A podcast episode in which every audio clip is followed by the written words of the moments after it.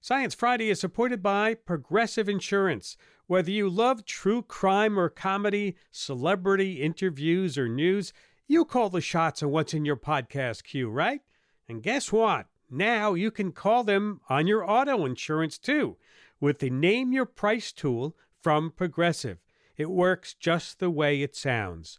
You tell Progressive how much you want to pay for car insurance, and they'll show you coverage options that fit your budget.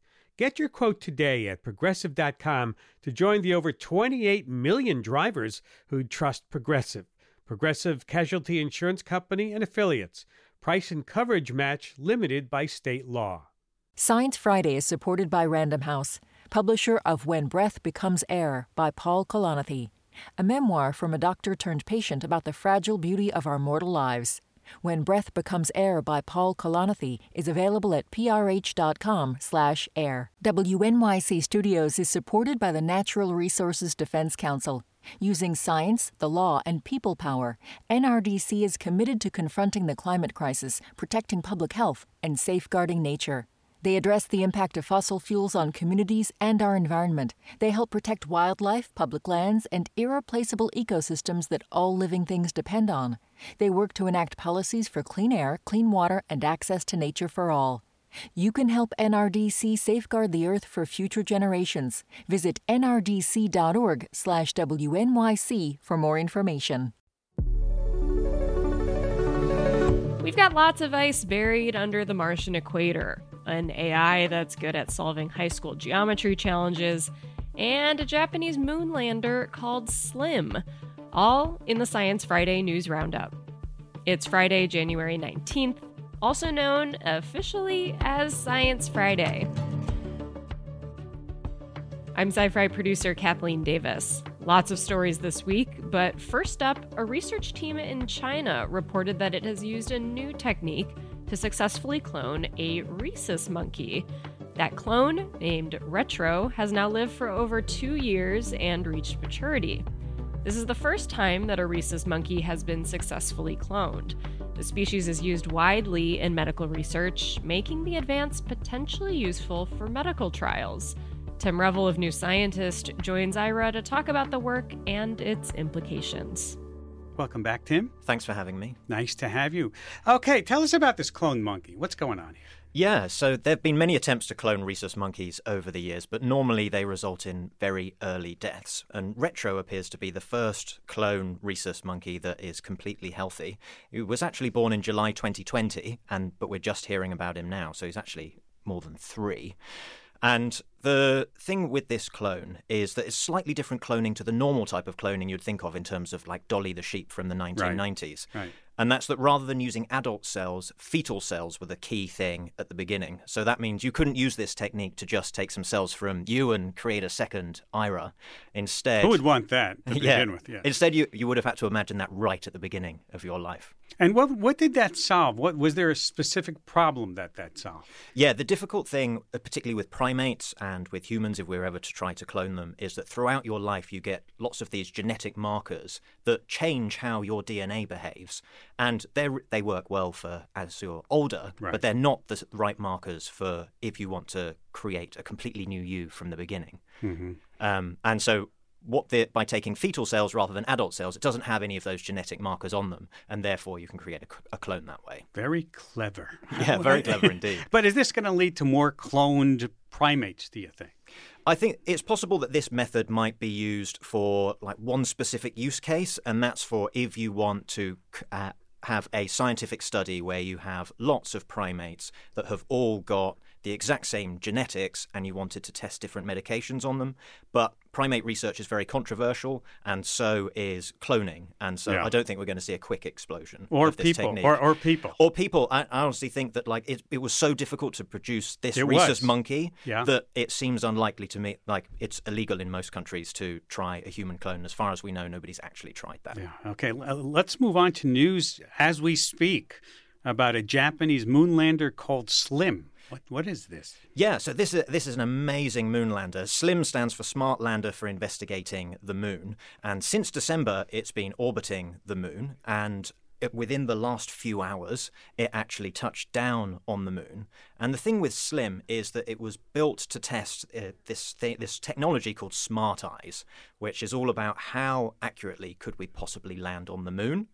And so normally the area you're looking to land is tens of kilometers wide, Right, right. but the hope, and this is still currently being confirmed as we speak by the Japanese Space Agency, the hope was that it would be able to land in an area as small as 100 meters. Wow.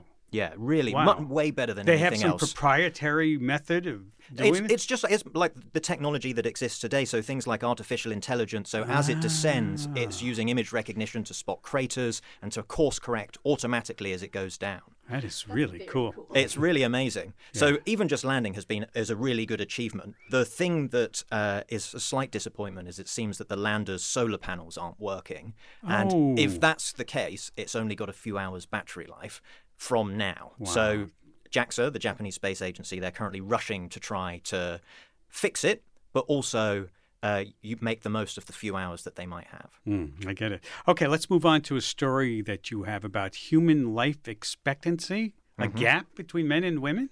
Y- Yeah, this is a really cool study that's looked at mortality data from 194 countries over a 20 year period. And it's about how life ex- expectancy is changing and how it's changing between men and women. So, over that 20 year period, nearly every country life expectancy has increased. And throughout that period, also the gap between how long men and women has also decreased. Right. So typically, women live a little bit longer than men.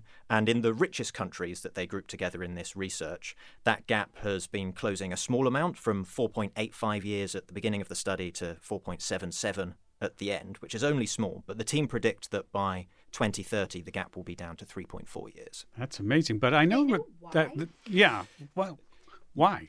good good question yeah so part of the reason is uh, down to so life expectancy has generally increased because medicine has improved and one of the areas where it uh, we are seeing quite a big impact is on diseases such as those related to smoking and alcohol both the medicine uh, the sort of treatments available but also awareness campaigns and those typically hit men harder more men were affected and so as that's reduced the gap has decreased And this is a global thing. Yes, it's a global thing. Yeah, there are, there are only a handful of countries where this pattern is not what we're seeing. Mhm.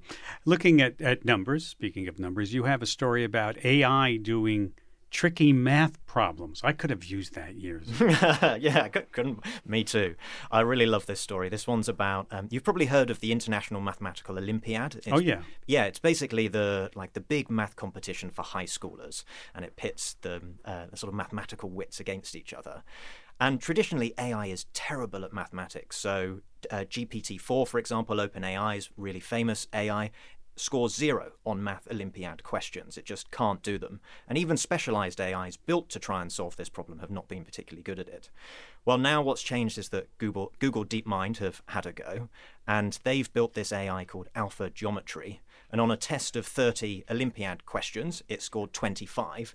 And by comparison, an Olympiad gold medalist, which is the best of the best, is expected to score about 25.9. So it's hot on the heels of the smartest high school math Olympiads. Uh, yeah, I remember doing geometry. I really liked it because you had to do uh, proofs of things, and, I, Yeah. and that's what they must have had to do, right? The Yeah. the AI. So that's that's exactly right. And one of the ways that they uh, improved their AI to make it possible is that it's actually built in two parts. The first part is a bit like ChatGPT. It's ChatGPT. It's good on vagueness and language and Right. understanding the problem, but it's not the one that's allowed to solve the problems. Instead, it feeds it to another part of the AI that has to use rigorous mathematical logic, which is what gets it to an actual proof and an answer rather than the sort of uh, just uh, the sort of fake answers that you tend to get with ChatGPT. Imagine the homework it had to do. Yeah, Right. it, it was trained on hundreds of millions of Oh, is that examples. right? Hundreds of millions, yeah. So it did a lot of homework before it came good enough.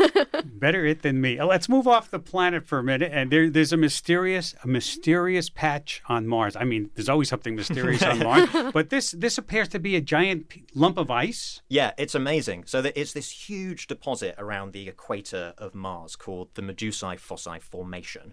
And we've known about this for 15, 20 years, but not been exactly sure sure what it is. It turns out now, according to new data, that it's actually this patch of uh, water ice. And there's so much water ice there that if it melted, it could cover the entire surface of Mars in six and a half feet deep of water. I'm just trying to absorb that. That's so it's a giant patch of ice that if it melts, wow. Yeah, it's like a ring. That- that's ring unbelievable. It's Uh, amazing. I'm, I'm just picturing that amazing planet-wide swimming pool. yeah, it'd be- give a very different vibe to the red planet if it, if it was actually the blue planet, wouldn't it? So it must tell us something about past that this water came from somewhere, right? Yeah, so under the current conditions on Mars would not allow this sort of water to form. So instead, the suggestion is perhaps, you know, we know that Mars over its lifetime has tilted many times and swung back and forth, and that perhaps in its past, this water ice formed when the equator was pointing further away from the sun. Let's stay because it is Science Friday. In, in space news, which we love, uh, there's some black hole news this week. Yeah, the James Webb Space Telescope, or the James Welle Space Telly, as my space colleague likes to call it. Yeah, it spotted this black hole that is the oldest and most distant black hole we've ever seen. The black hole is six million times as massive as the Sun, and it's located in this uh, galaxy named GN-z11, and that's about 13.4 billion light years away. But the light coming from that, that galaxy is just 400 million years after the Big Bang, so it's really, really young. Wow, that's that's just like it's in its infancy, right? Right after it formed. Does it tell us anything about black holes, or is it just the oldest one? Yeah, it's the it's the oldest one, but it's it's very strange for a black hole to be that big that early in the universe's history. So it suggests that there might be something wrong with our understanding of how black holes form. You think? we, we keep hearing news st- stories about black holes being mysterious. Well, it, our laws of physics are not up to snuff anymore. Yeah, they're not up to snuff at all. um, how? Uh, let's let's talk about uh, global warming. Is is turning ibex nocturnal? Is that right? That's correct. Yeah. So these this is specifically ibex, uh, alpine ibex in the European Alps, and as global temperatures warm up, the animals that are most affected by that tend to be the ones that are in colder climates, such as like these alpine ibex. And a team looked at their patterns of behavior over a, a 15 year period and found that the ibex are when it's hotter during the day that they become much more active at night. Right. But the thing with that is that at night wolves are much more active too, and they're Oh. particularly partial to the taste of hmm. an alpine ibex. oh, that's not good news for them. Not good no, news for them. No. Finally, we have this story that's both materials and topology. The smallest nut. Yeah, smallest and tightest. How how small are we talking about? Just 54 atoms form this knot, and it's formed into a sort of trefoil knot shape, so sort of three intersecting parts. Um, and it, yeah, it's pretty amazing. It's got it's partly made of gold, and it was almost made serendipitous, serendipitously because it was just mixing a certain uh, atoms together resulted in this knot.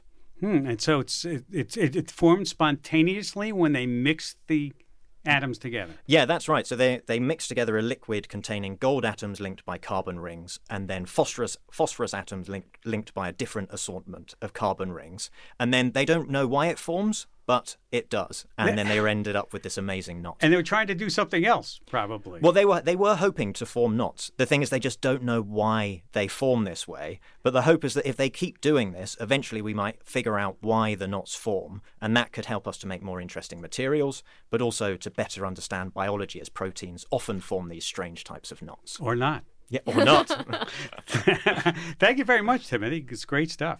Thanks for having me. Timothy Revell, Deputy U.S. Editor at New Scientist, based in New York. I understand you're, you're heading back to London shortly. You're going to leave, be leaving us. Yeah, I, in March I will be back in the UK. Well, good, good luck to you, and thank you for all the work you've been doing with us. We'll, we'll still be in touch. Yeah, I hope so. I can dial in from there. And that's it for today. A lot of folks helped make the show happen, including Annie Nero, Emma Gomez. Charles Bergquist. Danielle Johnson. and many more. Next time, we'll dive deep into the applications of AI in medicine, from chatbots assisting with diagnosis to systems that can analyze your x ray and MRI scans. I'm Kathleen Davis. Thanks for listening and have a great weekend.